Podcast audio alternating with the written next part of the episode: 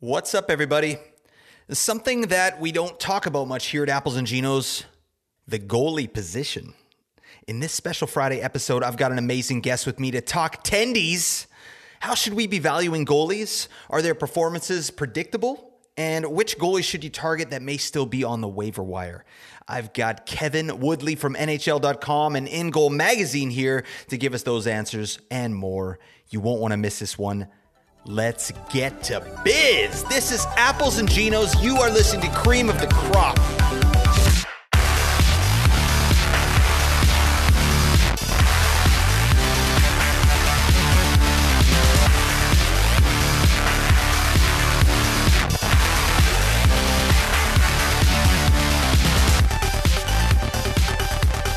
Welcome in, everybody. Thank you so much for joining me. This is Cream of the Crop, the fantasy hockey podcast. I'm your host, Blake Creamer. Please give me a follow over on Twitter slash X. It's at Blake Creamer AG.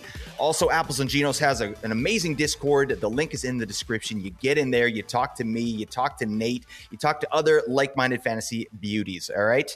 Also, if you would do me a favor, head on over to YouTube and search Apples and Ginos. We got a channel over there if you want to look at this ugly mug. All right. Because I'm doing stuff over there. All right. But uh, I digress. We got a great show here and I want to get right to it. I've got an amazing guest with me here to discuss everyone's favorite position in fantasy hockey goalies. Yeah.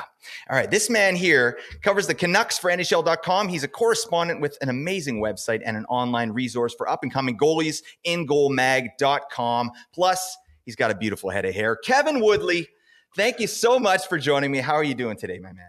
I'm good. The hair is getting gray and it's a little bit disheveled, so we're hiding her under a toque today. Yeah, you know what? I've been wearing a hat for 10 years. That's that's fine. I'm 43. I made it this far. I'm married. I have kids. Whatever happens, happens. I don't even. I, hey, listen, I'm 50 now. It's if the hair's still there, I'm happy. All right, nice. That's a, that's a positive attitude, Kevin. Appreciate that. Uh, apologies here for the greasy mustache you have to look at here. I'm doing Movember this month, so you know my wife she can't look me in the eye. My kids they're they're crying a lot when I enter a room. It's it's it's you know that's where I'm at with that, but it's for a good cause. There's no mustache like my father's mustache. That's the biggest mustache in town.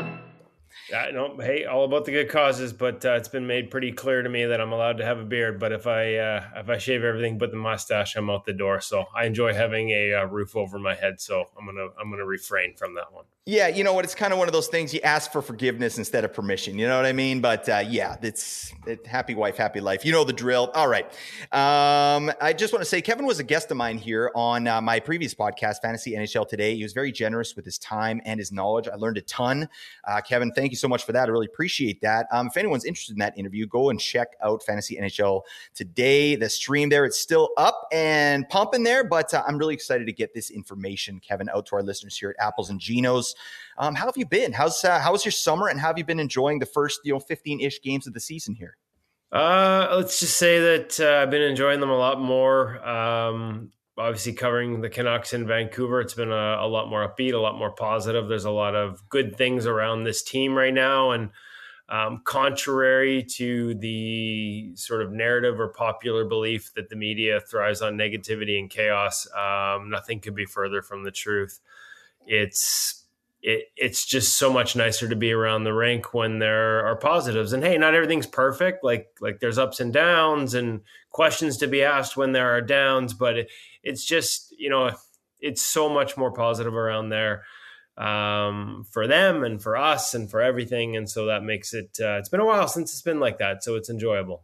I know, man. I'm uh, I'm cautiously optimistic. All right, I've been hurt before, and I'm ready to be hurt again by the Canucks. That's that's how we do here. But uh, speaking of those Vancouver Canucks, what the hell is going on? Um, for, you know, maybe you could shed a little bit of light on, maybe just talk about what what Rick Tocchet has meant to this team this season, some of the changes maybe he's implemented, and just changing that uh, defensive environment for the Canucks. Like they have, I was looking into it. They they have the best goal differential in the league. They're number one in PDO. They're number one in shot percentage. Like things are going great what what is it that Tocchet has implemented that is that has made this well, change? Well, I mean, obviously, a big part of that goal differential is you know there's been some some lopsided nights, some crooked numbers, whether it's eight one against Edmonton to open or 10-1 against San Jose, and you know, clearly anytime the PDO is as high as it is, people start to look for regression and it seems like it's inevitable.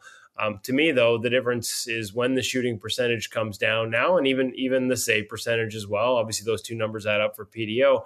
Um, is it the difference between winning some games three to two and two to one versus eight to one, 10 to one, and six? We have a lot of five two and six two nights this year, uh, and I think the reason you can be optimistic that they're a team that can play those types of games. We've seen a few. Um, there's been a few. There was one recently against Seattle where you know they they weren't able to sort of play that way and stick to it through the third period and came up with a loss. You know, but you look at the Dallas game, two nothing over a stingy Stars team, and the way they sort of stuck with their structure. I just think, um, you know, Tocchet will tell you about structure.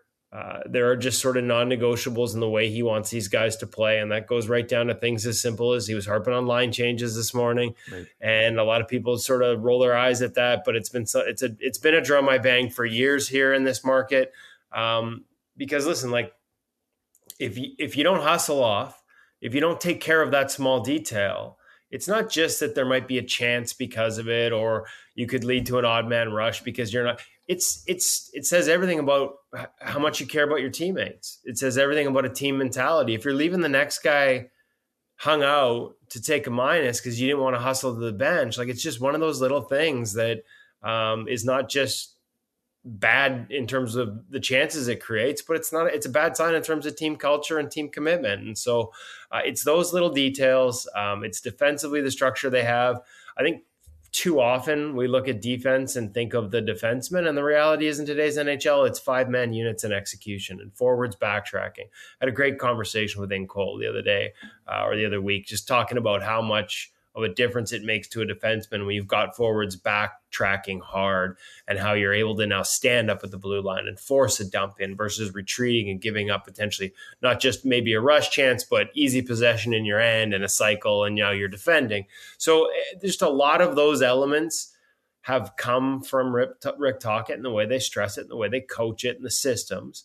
But I also think there's just a maturity. Like this group is growing up. And, and I had a really good conversation with JT Miller about it this morning. Like he's been that young guy on the other end. Of it. so when he was with the Rangers, he was the young kid that didn't know how to do this stuff and took a lot of crap and and from the coach in Alain Vigneault and from teammates. And he's like, that's why I'm so hard on them now. And you're seeing a group in Pettersson and Hughes and even Brock Boeser, who when they came to this team, you know, it wasn't making playoffs there wasn't a demand for playoff hockey. There wasn't enough talent to score, and that's all they needed to do, right? Like they were the young talent that was contributing offensively. And so that's all they had to do. And it took a while to realize that if you want to actually be a part of a team that wins, you have to do all these other things too. And some of them are hard work.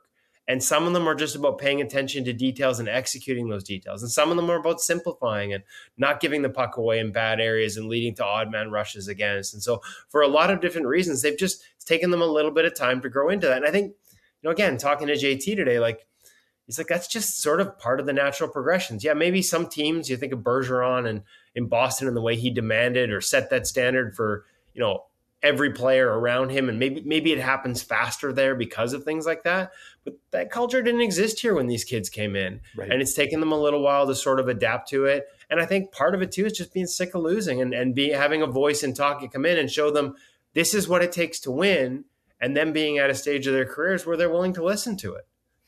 Yeah. No that is uh that's that's really interesting. I i you're you're absolutely right. I think in terms of like they're they're playing for each other, and there seems to be some accountability with this team. And that line changes. That seems like such a small thing, but you're I think you're right on the money there. Like last season, JT Miller, Brock Boeser, especially these guys are just just you know toddling off there. You know, meanwhile something's going on, and um, yeah, it, it's it's palpable, kind of what's going on here. And I do think a regression is coming, but you know, I don't think it's going to regress that hard when you got guys playing for each other this way. No, I mean, if there's a regression coming, it's with the goal scoring. Mm. Um, you know, even on Clearsight Analytics, the numbers, you know, paint a they're a rosier picture than some of the public numbers. Like, I don't think the public numbers, for example, well, I know they don't. As a matter of fact, most of the private numbers don't account for traffic and screens. And it's not just get bodies to the net and like it's so much more than that, right? Like you watch Boeser net front, watch him and Miller work off each other on the power play. Um, watch the way they've integrated the the Dallas high tip that Joe Pavelski does so well. They scored a goal the other night off that. Um, you know, Hughes to a high tip to Boeser and, and JT Miller pots the rebound. Like uh, they're layering their screens. Like they're creating more quality than a lot of the models give them credit for, and yet they're still outscoring that. You know, even even even at Clearsight, they're still still in the bottom third, and they're outscoring that. So that will regress.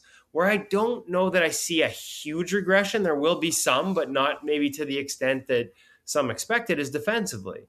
Um, yeah, like Thatcher Demko's performing at a level that if he were to keep it up for an entire season, would not just be Vezina Trophy worthy, it would be historically great. And you know, uh, we had a sort of historically great season a few years ago by Igor Shesterkin, and I think he finished with a plus three and a half adjusted save percentage, which is just unheard of. Well, Demko's at plus five and a half. So, yeah, that's probably going to come down. But the defensive structure in front of them, um, yeah, it's, hey, it's not perfect. There's nights where, you know, the other night, like, you know, against Seattle, again, like right. double slot line back from one bottom of the circle one side, bottom of the circle the other, top of the crease back door. Like, that can't happen and it doesn't happen very often. That's you know a couple times this year so far, whereas it used to be almost felt like it was nightly in the past. Um, but you know their their high danger chances against five on five, uh, expected goals based on high danger on clear sight, they're top five in the league. And to me, that's not just only a sign of sustainability if they can maintain the structure leading to that. And there are questions about whether they can. Carson Soucy out. Do they have enough depth when Hronek and Hughes aren't out there. But if they can, uh, I think some of the defensive defensive numbers you're seeing are more sustainable than a lot of people might believe. And so, um, and, and, more importantly, that metric I talked about, that five on five high danger uh, chances against, expected goals against, uh, is quite often a very good predictor of playoff success over the past four or five years. And so the fact they're up there in that metric um, bodes well, not just for, you know, hey, just getting in, anything can happen, but maybe having a team that's learned how to play a style that will make things happen when we get into that second season where the game, you know, talking talked about today with the traffic, right? Like mm-hmm. you don't score a lot of tic tac toes in the playoffs. You need to be able to get to the net. And I think not only do they get to the net, bottom 10 last year in terms of screen chances on net, top, I think they're eighth in the league right now by clear sight. but again with a purpose the way they're setting screens the way they're moving screens the way they're purposely trying to push goaltenders in certain directions just as a shot is released. Like there's there's a lot of dynamic talent out there but they're executing in more ways than they used to. It used to just be like over to the one t now like there's so many more layers to how they're attacking. Um, and and again yeah will it sustain at the level it's at right now? Probably not. But i think there's more sustainability in more sustainability in there than a lot of people uh, are are expecting. Boom! I love to hear this. Oh my god, I get I could talk to you about the Canucks all night. So for God's sakes, yeah, we got to move on to the goalies. But that's that's a that's a that's high praise right there, and I I I can feel that just from the eye test, but I love to kind of get backed up with what you're talking about. So, um, moving on, I want to talk um, something that we do here. Obviously, we're doing fantasy hockey, but I'm talking to you about goalies. And um, I talked to you a little bit about this last time that we spoke, and I want to do it again for these listeners here. Just valuing players. Uh, obviously, we value players here. We're looking at metrics like sh- you know shots on goal per sixty, scoring chances for, uh, Corsi for, all that stuff per sixty. That's how we sort of value our players here. Um, predicting goalie performances. First off, we do a strategy here called zero G. I talked to you a little bit about this last time, where you're basically spending less draft capital on goalies in draft season than your opponents, right? So um, because you're basically the Los Angeles Kings of uh, fantasy hockey. Yeah, sure. You know what? That's that's good. We'll take the Stanley Cups too. Um, but yeah, so basically because goalies goalies are ultimately less predictable, reliable, and more replaceable than most skaters. So, question to you: at a base level, how predictable do you think goalie performance is?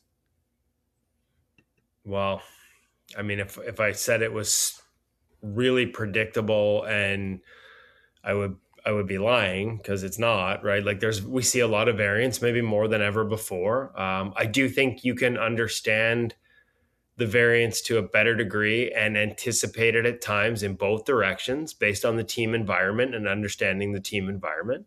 Um, you know, I'll use Edmonton for an example this year.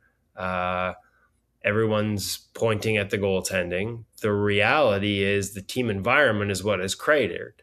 Uh, defensively, off the rush, they give up more of the most dangerous chances than any team in the National Hockey League. And so, um, when that wasn't happening, when they were a top 10 at for much of the season, a top five defensive team, much like in the same underlying metrics I was talking about with the Canucks. Yep goaltending wasn't asked to do as much. And so the raw numbers look really good. And Stuart Skinner's at the All Star game, and Stuart Skinner's, you know, a Calder Trophy finalist.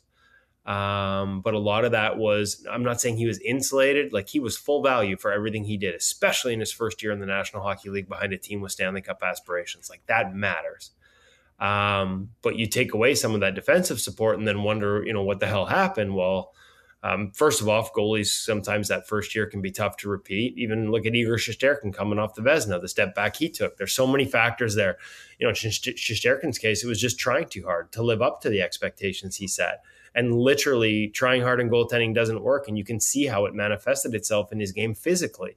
A little more tense, a little wider in his stance, and all of a sudden pucks he used to cut off with his shoulders are are just going half an inch over his shoulder and in the net because what's he done? He's widened out at his stance. And what do you do when you widen out in your stance? You get lower in the net. So um, there's a lot of different ways these things can manifest themselves. But at the end of the day, the environment is such a big factor in predicting goaltending success. And so the lesson would be um, to look out for changes. And sometimes that can be a you know a goalie changing a team. Like for example, Joonas Korpisalo going from one of the most goalie friendly teams in LA to a team that is mid pack in terms of that uh, in Ottawa. Um, the one in Edmonton's tougher to predict because you know nothing changed. The personnel was for the most part the same. The coach was the same, and just their whether it's their willingness or their ability to defend, some changes. A lot of people pointed to them going to a box plus one like Vegas uses in the defensive zone. That wasn't a problem. Uh, some changes in their neutral zone, a passive one-one-three like the Kings play, that may have been a problem. But really, I think it starts with their forecheck and guys not, you know, guys. We talked about forwards backtracking and, and five man unit defending. Like if you don't establish a strong forecheck and they haven't, and teams break out cleanly on you and you're not hustling back, you're going to give up odd man rushes. And so, you know, I look at Stuart Skinner and people like, oh, you can't predict goaltending. Look at how it's fallen. I'm like, well, no, because this isn't what he faced last year. And so I think if he had faced this degree of chances, then the numbers would have looked different. And now he is. And so it's tough to predict, but I do think you can look at it, look at it with that information and say, well, this this isn't goalies being voodoo.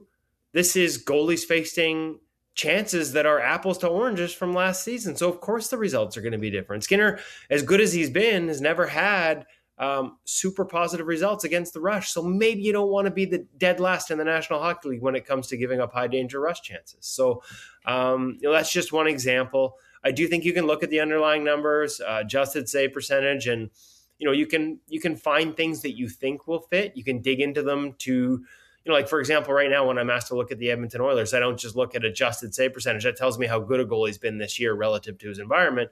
But in their case, I'm clicking on rush chances. I want to see how they are specifically against the rush and and and odd man rush chances. Like how well did they fend? I mean, they're the toughest chances, but there are some goalies. Every goalie has to be able to manage every type of chance. But some guys are just better skaters. Some guys are just going to be better in that situation. Some guys have a lot of experience. They're going to read that rush really well. So, um, as much as it's unpredictable, if you know where to look, you can find some of the signs. Now, the problem is a lot of the stuff I'm talking about isn't publicly available data. It's not going to help you in your hockey pool, but it, it's just too easy to scream into the void goalies are voodoo when these things happen.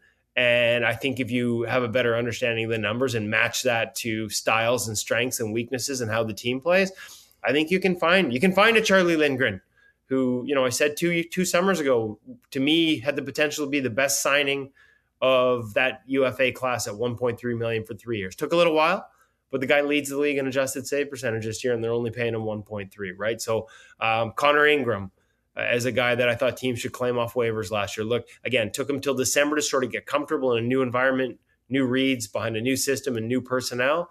But now that he is, he's been exceptional for a year, you know, almost coming up on a full year now in the National Hockey League. So there are signs you can find these things. Um, it's just a matter of knowing where to look and understanding that changing environments sometimes, even if it fits, sometimes you got to live through an adjustment period.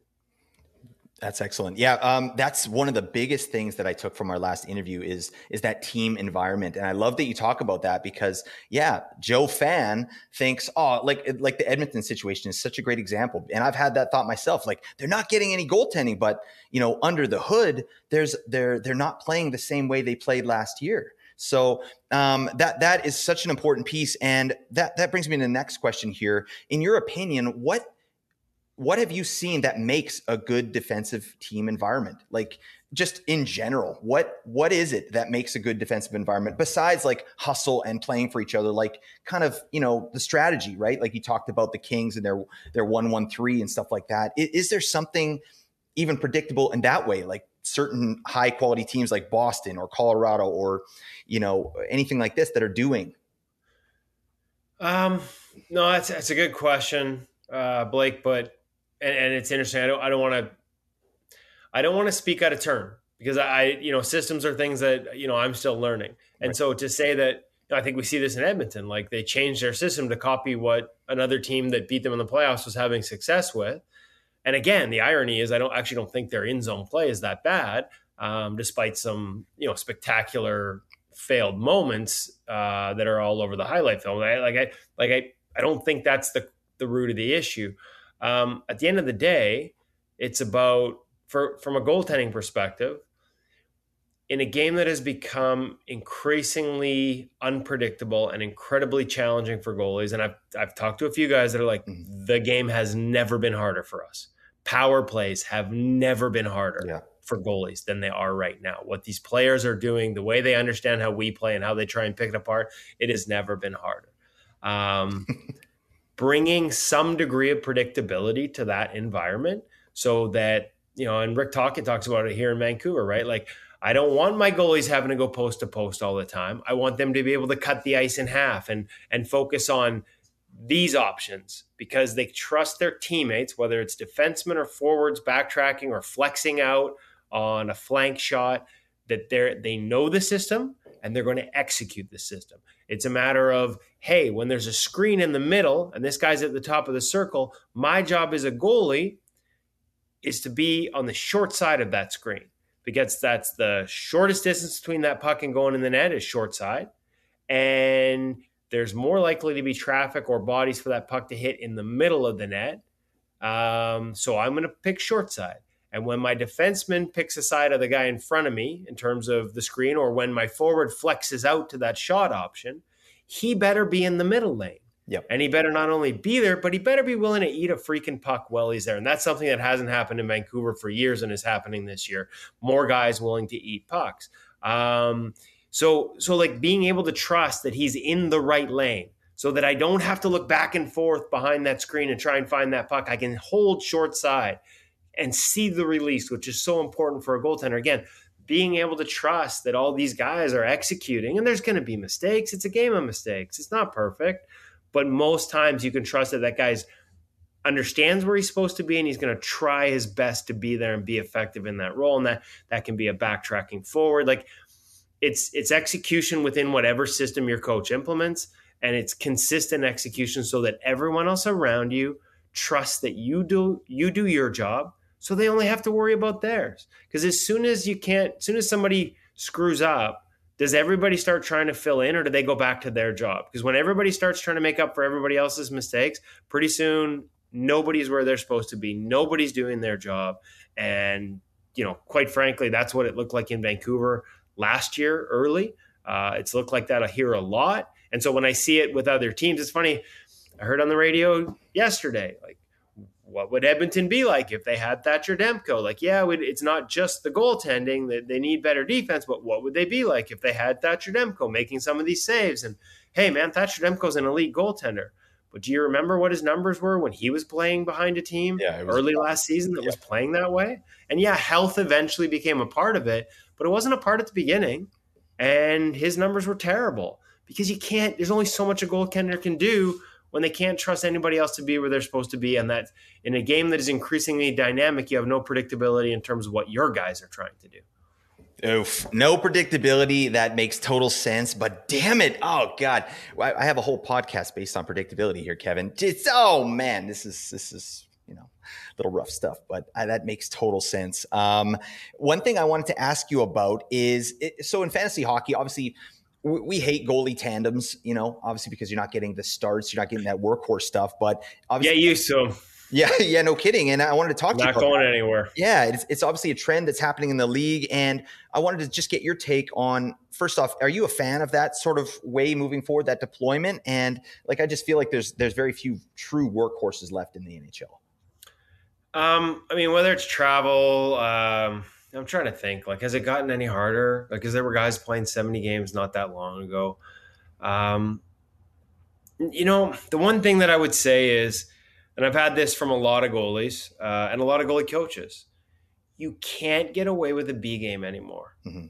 Like if you have if you have your B game, you, they're putting five past you, and that wasn't the case. Like I remember, yeah. you know, guys like Roberto Luongo when they didn't have their A game, you know, just back up a little further in the crease, simplify your reads, try and get away with the B game, and you just can't anymore. Like like you just can't. Like you'll be exposed and that goes for a team having an off night, but especially for a goaltender. And so, um, you know, I, I, do think some of those workhorse guys, there were some nights where maybe they, they, they, they figured out how to manage their B game and get away with it. And so many guys tell me, can't do that anymore. You, you just can't. So, um, and so what do we need to do if we, if we rely on an A game every night? at a time when the depth of goaltending is good, but we've lost a lot of those guys. Like part of this is just look at the names. Like, yeah. you know, look over my shoulder, Luongo, Price, Lundqvist. Like, look at the names of workhorse, like superstar goalies that we've lost in the last five, six years to retirement. Like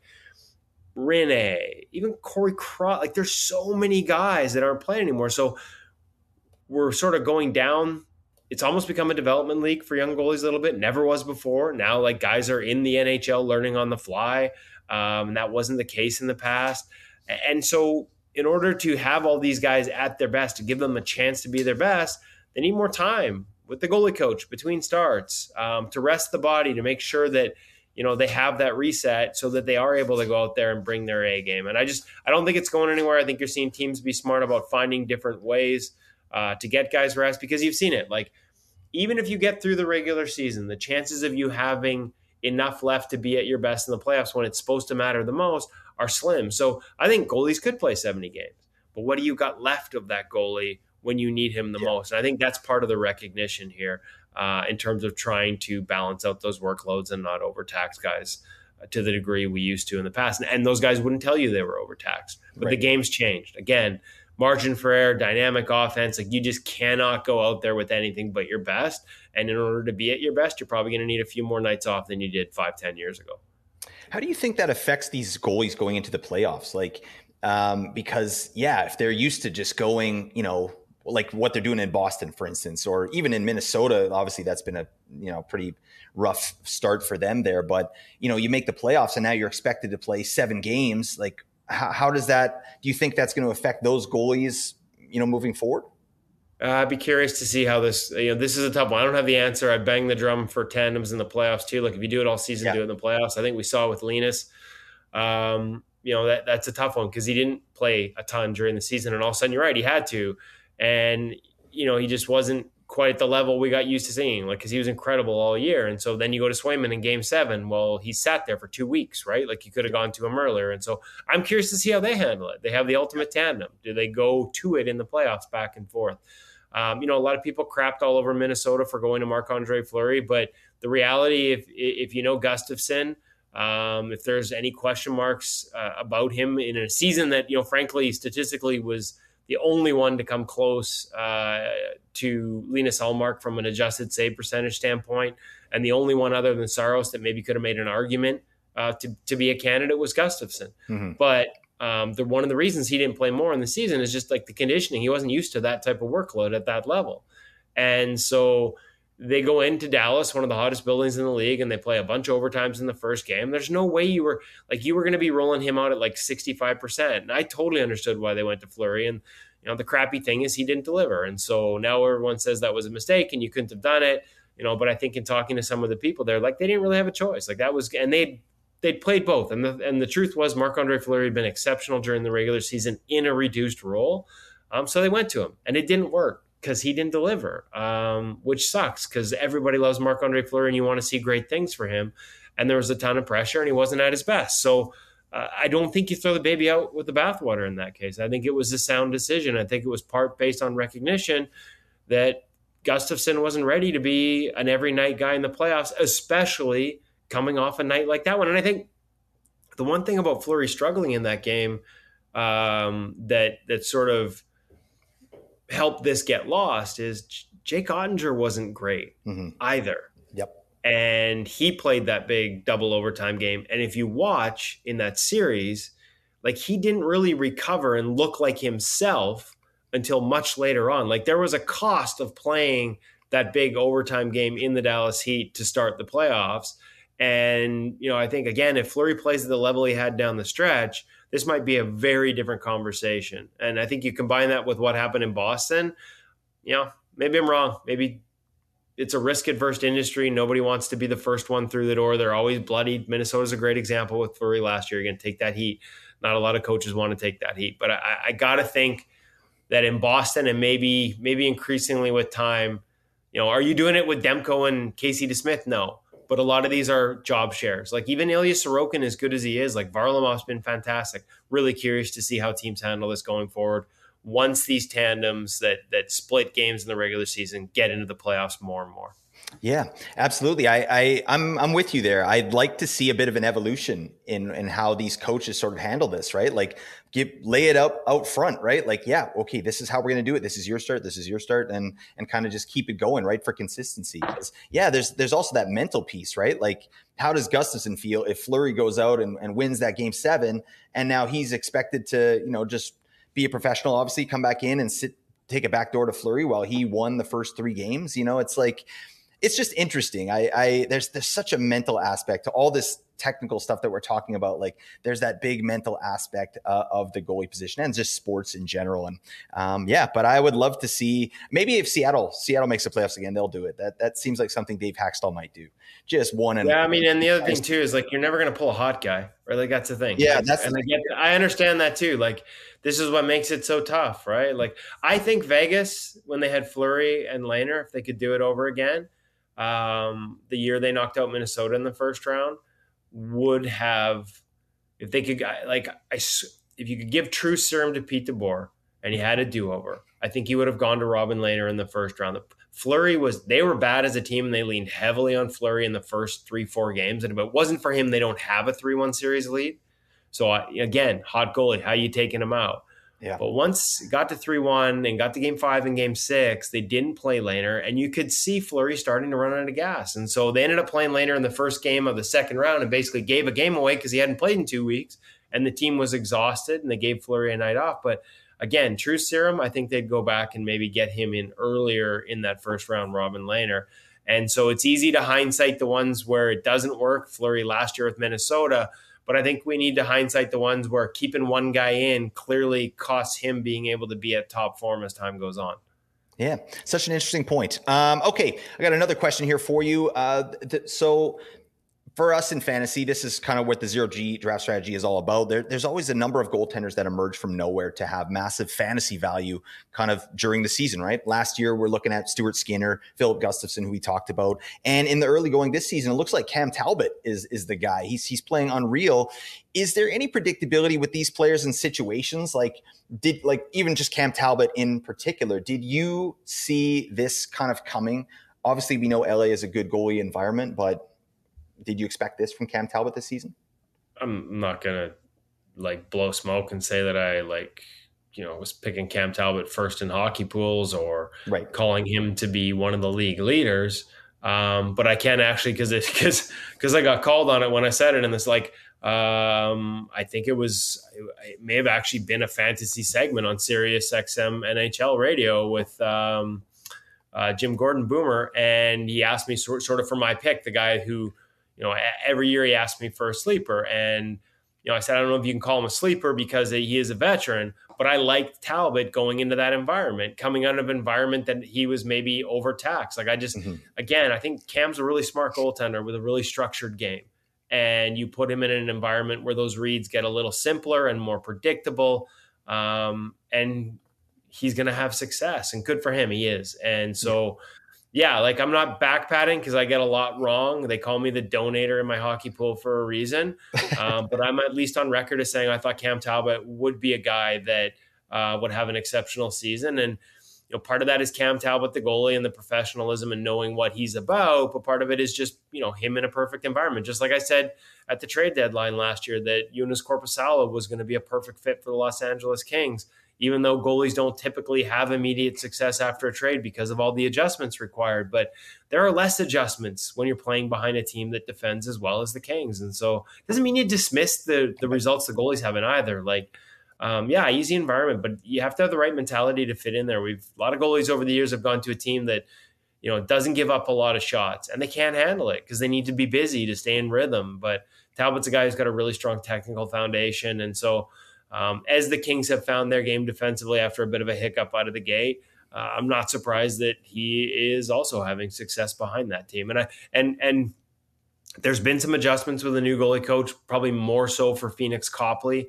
because he was there last year. Yep. Mike Buckley takes over from Bill Ranford, who is now the director of goaltending. And so on a day-to-day basis, what they're doing for Copley, it changed a lot. For Talbot, he's coming into a new team anyway, so it's all new to him. Um, and I think I think Pheonix maybe there was a bit more of an adjustment period. Like, I guess what I'm trying to say is don't be surprised if he starts to have success again as well. He's a better, I know it, it was struggles at the beginning, but he got into some of the games where they just didn't show up. Um, I know he's capable of better than that. And I think you're going to start to see that here in the, in the coming weeks and months. Um, and a lot of the people were asking questions about their tandem. It's being answered in large part because of the environment environment they're in and how how how well they sort of suit that. See, I knew I should have talked to you before I drafted. All right, that was uh, that was my bad. That was a mistake on my part. Although I did get, uh, I, st- I, did zero G, but I got uh, Markstrom uh, in a lot of leagues. I'm playing nine leagues, by the way. I have a problem, but uh, yeah, I got Markstrom and I got Grubauer in a lot of spots, and it's been pretty rough going so far. Although I do like what Markstrom's been able to do this season. Markstrom's like top 15 yeah. in the league in adjusted save percentage. So that, that one's an environment like he's given them everything that he can. He's been really good for that team. Uh, he needs a little help. Yeah, yeah, I don't know what's going on in Calgary there, but there, has been some signs of life, uh, especially with guys like Huberdeau starting to at least just put some points on the board and get that kind of mental game going uh, again. But, uh, anyways, um, I've got one more question for you, and then I want to do a little fantasy rapid fire if you'll uh, indulge me. All right. Yeah. Um, so obviously we talked about zero G. I, I'm basically looking for is there a goaltender or goaltenders across the league that you think will outperform general expectations for the rest of the year? So, guys, maybe we can target in fantasy that might be not rostered like the big boys. Oh, and this is my. I say don't play daily fantasy and hockey. How many starts do you need out of these guys? Are these guys you want to spot in every once in a while? Yeah, don't even worry about that. Just just a real general like goalies that you're you're kind of excited about that maybe are a little underrated that you think are underrated. Well, I guess it's probably a little too late to point out Joseph Woll because he's already starting to have success. Yep. But even as the numbers have dipped, uh, the public sort of what I call the NHL.com numbers that, that everybody sees, the raw save percentage and stuff, the underlying looks really good on him. Um, still a pretty favorable environment for him in Toronto, um, as it has been for all the goalies there. Uh, sleepers. Um, I guess Charlie Lindgren's out of the bag. Jonathan Quick's had, a, you know, like you watch him play and he's playing controlled and contained. Uh, Peter Laviolette teams, first year under Lavi, are always really good defensively. Uh, Jonathan Quick's been full value behind that team. Nedeljkovic is one, a goalie that I've always liked and thought he was an NHL goalie. I know he wasn't in the league much last year. Um, you know, Pittsburgh's underlings aren't terrible, and he's had success early. Obviously, coming off the shutout, but I feel like he's a guy that could challenge for for starts, especially with Tristan Jarry you know, off to, you know, a more pedestrian start. Um, yeah, I'm just kind of going through the list. I mean, Semyon Varlamov's been amazing, but obviously you're capped how much he's going to play, uh, you know, behind um, Ilya Sorokin. Oh, it's, a, it's a bit of a tough one, right? Like, yeah. um, cause well, it's all about, you know, how much opportunity are these guys going to get? You know, one guy that you know, you, you, heard me talk about Connor Ingram, and he's getting more minutes and doing a lot with them in Arizona, but the team's limited. This guy kind of falls under that um, category as well. But a guy that I would have had last year on my go get this guy at the trade deadline list right behind Joonas Korpisalo. But then the Nashville Predators locked him up for another year. Now, I believe it was only a one year contract. So he's kind of right back into that situation. He might be trade bait. Kevin Lankinen has had success in the past, and the underlying numbers are on him. It kind of reminds me a little bit of Charlie Lindgren when he hit free agency. Like there's some really good underlying numbers. He's made some adjustments to his game. Um, in in Nashville over the past year and a bit with Ben Vanderklok, the goalie coach there, and they've shown up in the numbers. I like what I see in terms of the style and the way he's playing. Uh, there's a goalie there. There's a guy that in the right opportunity could be a number one. I, I can't tell you whether he gets that opportunity or when, or whether it's this year. But if you're in like a keeper league and you're looking for a buy low guy who like a year and a half from now or maybe even next season could get an opportunity to be a number one somewhere like i, I believe in kevin lankinen and then i guess the last one and this is tough because you ain't getting wins out of them because the team is terrible but i guess you'll get a bunch of saves mackenzie blackwood is a stud mackenzie blackwood is a guy who with the right um, if he can stay healthy and as he continues to sort of progress because he's still a relatively young goaltender but he's he, I watched him the other night here. Um, I could see him by 2025 being one of the three or on the list or in competition to represent Canada the next time we go best on best. And that, hey, some people say that's a statement about the depth of Canadian goaltending. Um, but, but I like, I believe in everyone I know, every goalie, every goalie coach that has played with, like, the physical tools are unbelievable. The strength, the power, the size, unbelievable and he just hasn't been able to stay healthy. And and if he can figure that part out, and it looks like there's been some good accounts from what I've heard out of people in San Jose. They were just through town here and talking to the goalie coach. Um, he just can't believe how talented this kid is. So you're not getting wins, but if saves matter, um, Mac is going to make a bunch of them for the San Jose Sharks this year. I love that. That is exactly what we're looking for here, Kevin. Um, I love that you uh, brought up Charlie Lindgren because that's a that's a player I'm very interested in, and I picked up in a bunch of spots. He's still not rostered very much in fantasy here. Um, do you think that Lindgren takes the the crease there in Washington, or are they doing more of a timeshare?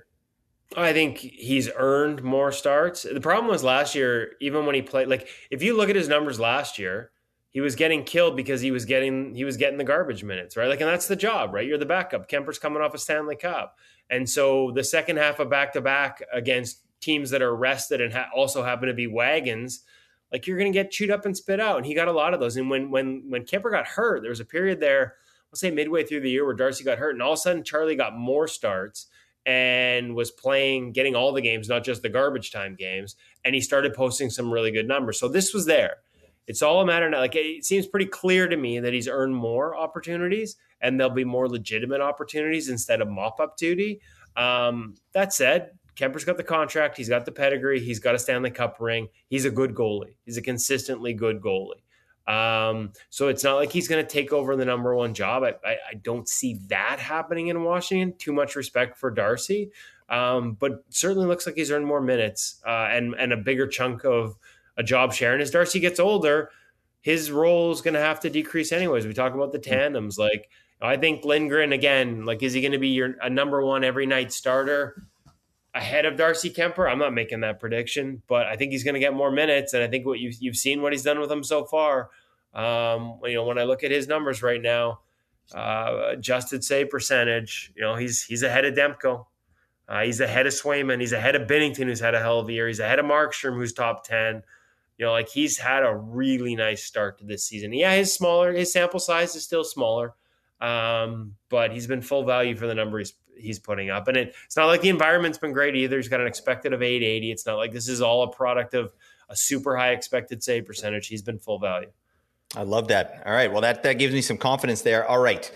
We've got a fantasy rap, uh, rapid fire here, Kevin. Do your best. All right. Um, I've got maybe four questions here for you. Give me, okay. give me a one word or see what you think here. Okay. Who is the goalie to own in Buffalo? Of their three-headed monster, who's the goalie to own in fantasy? This year or long term? This year, yeah. Oh, that's a tough one. You can pass if you really want to, but you know, then I'll have to, you know, riff, and then people don't want to hear. I feel like I feel like you like like, and, and he's played well. He's played better this year. He's actually shut me up a little bit. His results have have improved significantly. It looks like they want uh, UPL to have a bigger role there. Um, and and be honest, the underlying numbers didn't support that in the past, but he's been full value for it. So um, until like Devon's the guy they really want to get no. going, but until he gets a little traction, um, and he, you know what, I'd still take Levi. At the end of the day, to be honest with you, because there's three of them, and because they couldn't defend to save their lives, I'd probably avoid all of them. But if I had to pick one, um, I'm a big Comrie guy, and like I said, UPL's played well. But Levi is obviously the one they they've pegged as the future, and I think he's going to get the most opportunity. I I don't know that they're going to send him down at any point this yeah. season. So, um, and I believe in that kid and his upside, whether it's now or later. You put him with a little more structure in the way he reads the game, and I think you'll see better things. And Comrie, once again, second straight year, one of the lowest expected save percentages in the league. Like that is a tough environment for a goaltender, and he's outperforming it. So, I'm I, I got I got that fence firmly up my ass with that answer. You're so diplomatic, um, Kevin, and it's nice. Well, but I would actually say in that case, just like again, because they can't defend, I'd avoid all three. And there's three of them, so you're never gonna get a you're never gonna get a ton of minutes. okay, okay, I like that. Uh, same question: Who's the goalie to own in Carolina? All right. Obviously, Andersen is out, so we'll take him out of the picture. We're looking at Raanta or Kochetkov. What do you think? I, I think it's Antti Raanta, and obviously there's a risk because he could get injured, but um, Kochetkov has a ton of talent. Uh, there there hasn't been a ton of consistency. Could he get on an absolute heater? Yeah. Um, could that heater last a week? Yeah. But I don't know that it that it eventually the inconsistency will catch up. And one thing that that Antti has been when healthy is a consistently above expected level goaltender. Matter of fact, he's been he's been a pretty he's been a really good goaltender when he's healthy. So give me Antti Raanta. Love it. Okay, uh, this one's uh, just kind of a this one or that one for your fantasy team. Are you drafting Shesterkin or Sorokin? Uh, this year, I'm drafting Igor Shesterkin. It's like I talked to different experts that like one over the other for varying reasons. Uh, I love Igor Shesterkin's game, but mostly it's Igor is playing behind a Peter Laviolette team in the first year as head coach. Great defensive structure. I think they've got a better team that can actually help outscore whatever does end up going in the net, and you're going to get more wins. To me, that's it's not a judgment of which goalie is better. That is just a smart decision. It's Shesterkin all the way. There you go. And last question. Arturs Irbe or Johan Hedberg? Who are you taking in your fantasy team? I can't remember any other stats. Johan's a, Johan's a friend. He wants to affectionately he swears called me a goalie geek. So um, I'm probably and and even though he's gone to the dark side, he's a head coach in this in the SHL. That's right. He is. Now, yeah. Not a goalie coach. um, and also because I want him to give me whatever like fountain of youth he's discovered because he's 50 and he looks like he's 25 when I saw him this summer. I'm going Johan Hedberg. I love it. I have good memories of both those goalies, especially Irbe's uh, gear. That was just such ridiculous gear. The helmet, the neck guard. I don't know. Listen, Irbe, Irbe had the gear style, like with the like literal couch cushion pillows yep. uh, for pads. But don't forget, Johan Hedberg and the Moose Mask launched sort of the concept of sort of unique caricature style goalie masks and put Dave Art on the map. Like that was the first one that sort of brought this this great Swedish painter to the National Hockey League. It was Johan's mask, the Manitoba Moose mask that they ended up wearing for Pittsburgh. That sort of launched a franchise. Frankly, I mean, it made it probably would have happened eventually, anyways. But that's the one you point back to when you see, you know, now like, uh, geez, like must be two thirds of the league wearing Dave Art masks. So um, he's got he's got some gear style too. There you go. Shout out to Johan Hedberg, confirmed legend by Kevin Woodley. Uh, Kevin, thank you so much for your time. I really, really appreciate you uh, uh, being so generous with your time and knowledge here. So, um, definitely, Kevin is on X. It's at Kevin is in goal. And Kevin, I'd like to just give you the floor. Just uh, plug anything you got going on there for our listeners? Well, first of all, um, as I mentioned earlier, I am nicknamed the donator in my longest standing hockey pool. So maybe everything I say about which goalie to take, despite getting Cam Talbot right so far this year, should be taken with a grain of salt. I am not responsible for any individual losses in disclaimer or yeah. bets. Um, it's like a disclaimer. Yeah. Um, that said, like if you want to learn about goaltending, if you're a goalie, check out ingoalmag.com. I'll leave it as simple as that. Um, there is literally nothing like it in the world. It's not just a guy like me talking about goaltending. It's me going into the rooms of the National Hockey League with videos of NHL goalies making saves or doing drills and having them explain the tips, the secrets, um, how they read the game, how they process the game, real time video review sessions with some of the best in the game, and then also uh, drills and gear tips and every, like we basically take in an NHL room and ask NHL goalies to share advice with you, and they do it including video. So uh, there's nothing else like it. If you're a goalie, we'll make you a better goalie. Whether if you're a goalie parent, we'll help you with that. If you're a goalie coach, we have over 200 professional goalie coaches, including some of the best in the NHL that subscribe. Check it out at ingoalmag.com. Really, really strong work. Such an innovative idea and such a service you're doing to these young goaltenders, uh, just giving them that that pro read. I love that. So again, thank you so much, Kevin. I wish all the best to you and your family, and uh, I hope to have you on again soon. Thank you so much for your service, and thank you, listeners, for your service. We are going to be back with another episode next week. Thank you so much, everybody. Celebrate your day. Bye for now. A rational explanation is hardly necessary.